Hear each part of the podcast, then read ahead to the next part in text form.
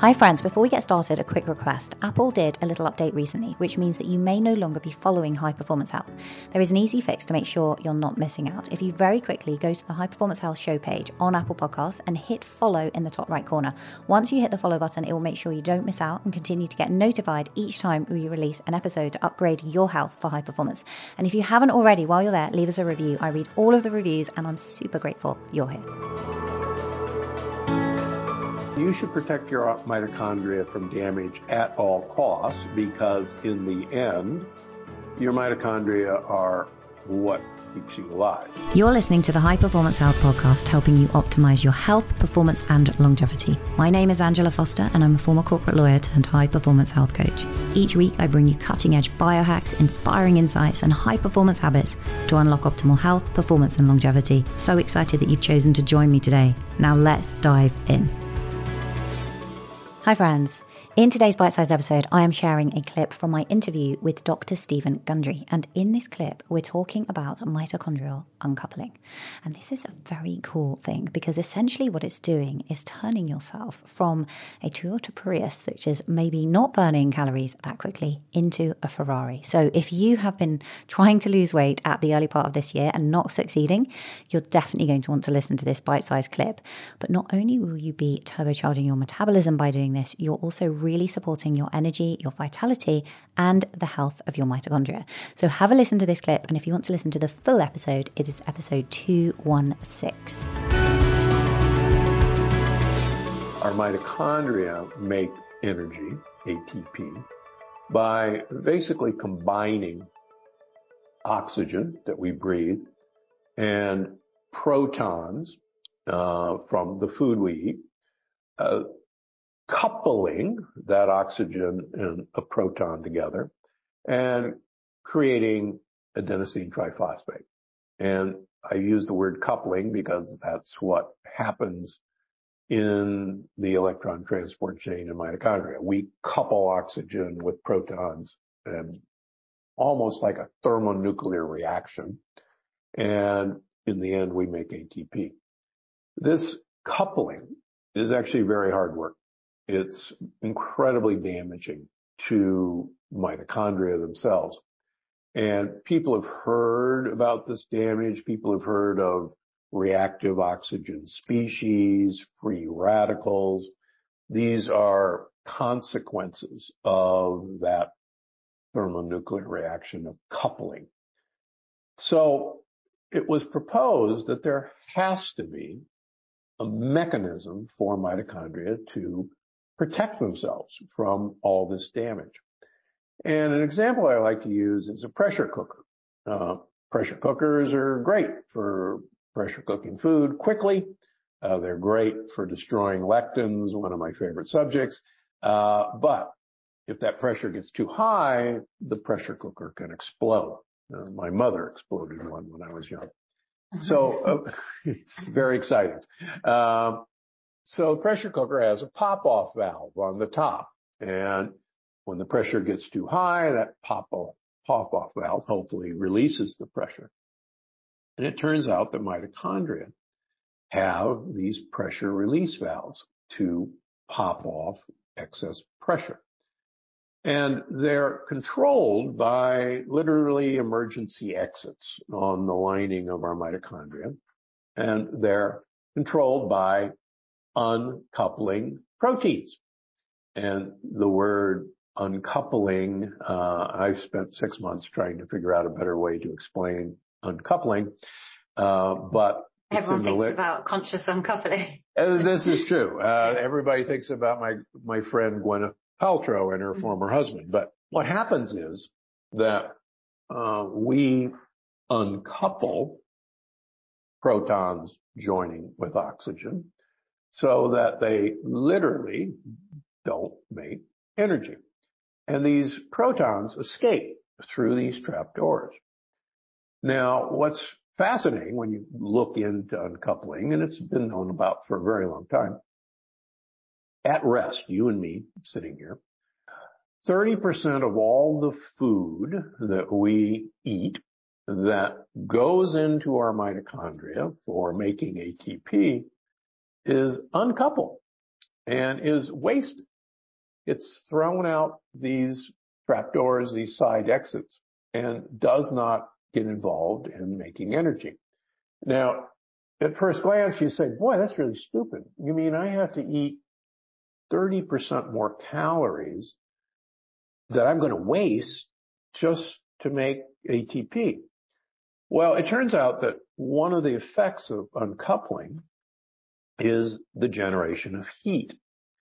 And we're a warm-blooded animal. And so many of us believe that fundamentally we uncouple a lot of the food we eat to generate heat. And even cold-blooded animals are not cold-blooded. They actually have to maintain the body temperature, but much more ambient.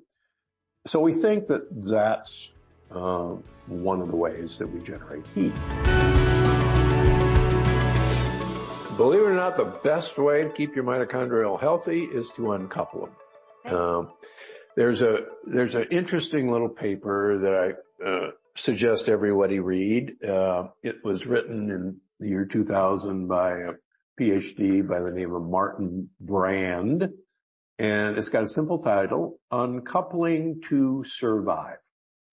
And it's the exact 180-degree twist on what you would think. So if you think about it, if you're starving to death, you would want your mitochondria, which make energy, to become incredibly efficient.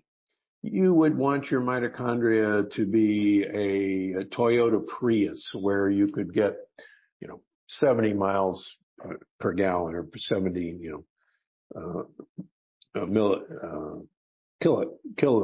kilometers per gallon, and really eke out every last drop out of gasoline. Now, that makes sense because there's not much to go around. What the observation is the exact opposite happens, that your mitochondria actively waste energy, the exact opposite of what you would expect. And so he proposed that if you're starving to death or you're getting a signal that you're starving to death, then you should protect your mitochondria from damage at all costs, because in the end, your mitochondria are what keeps you alive. And who cares about your muscles? Who cares about your hair? Who cares about your skin? Protect the mitochondria.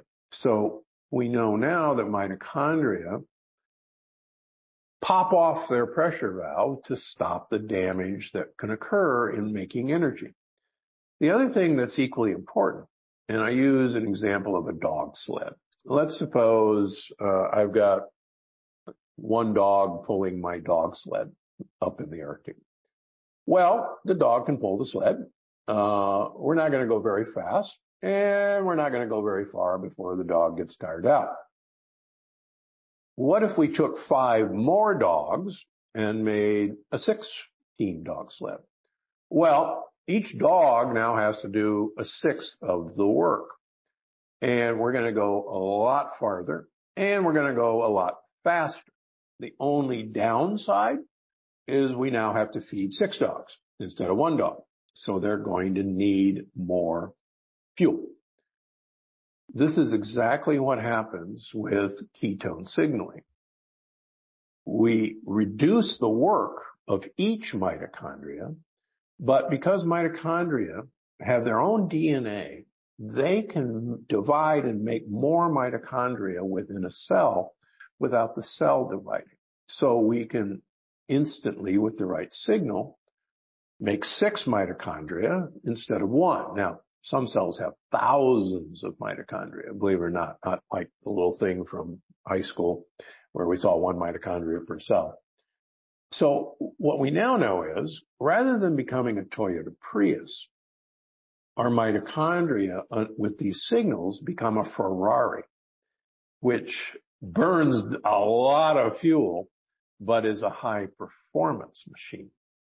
And what he went on to show is, if you look at super old people, late 90s, early 100s, who are thriving, they have the most uncoupled mitochondria of anybody. And then you start looking at some of the blue zones. And it turns out that the food that these blue zones eat are foods that hopefully we'll talk about are really good at uncoupling mitochondria. And the more you uncouple your mitochondria to a point, the longer you live and the healthier you are. Interesting. Wow. Interesting. And can I give you one more example that our listeners will love? Okay. And I talk about this in the book. There's a theory of aging called the cost of living hypothesis. And it's quite a nice theory. And that says the higher your metabolic rate, the shorter your lifespan. And the slower your metabolic rate, in general, the longer your lifespan. And that makes sense. Little small animals have a very fast metabolic rate, and they don't live very long. Big animals like us or elephants have, in general, a slower metabolic rate, and they live much longer. Okay, that makes sense, except birds don't follow this pattern. Birds, in general, are dogs, small. Right? Small dogs tend to live longer than big dogs. That's correct. Small dogs actually live twice as long as big dogs. It turns out that a hummingbird has one of the highest metabolic rates ever recorded. Hummingbirds' hearts beat at 1,100 beats per minute. A hummingbird in captivity can live 12 years, exactly like, our big dog. A parrot can live 80 to 100 years. And it's because birds have incredibly uncoupled mitochondria. And as I talk about in the book, it's from the things that birds eat that uncouple their mitochondria. And it's the nectar that has vitamin A, retinoic acid, that uncouples hummingbird mitochondria. I hope today's episode inspired you on your journey to vibrant health and high performance. Make sure you check out the show notes for a summary of all the important links to everything we talked about. And if you enjoyed this episode, hit the follow button and share it with a friend on social media or leave a review over on Apple Podcasts. Remember, achieving high performance health is about getting 1% better each day. So think about one thing you learned from today's episode and start implementing it today. Share with me what you've learned on social media over at Angela S. Foster. I love hearing from you and connecting with you. Have a beautiful day, and always remember, you are worthy of your dreams.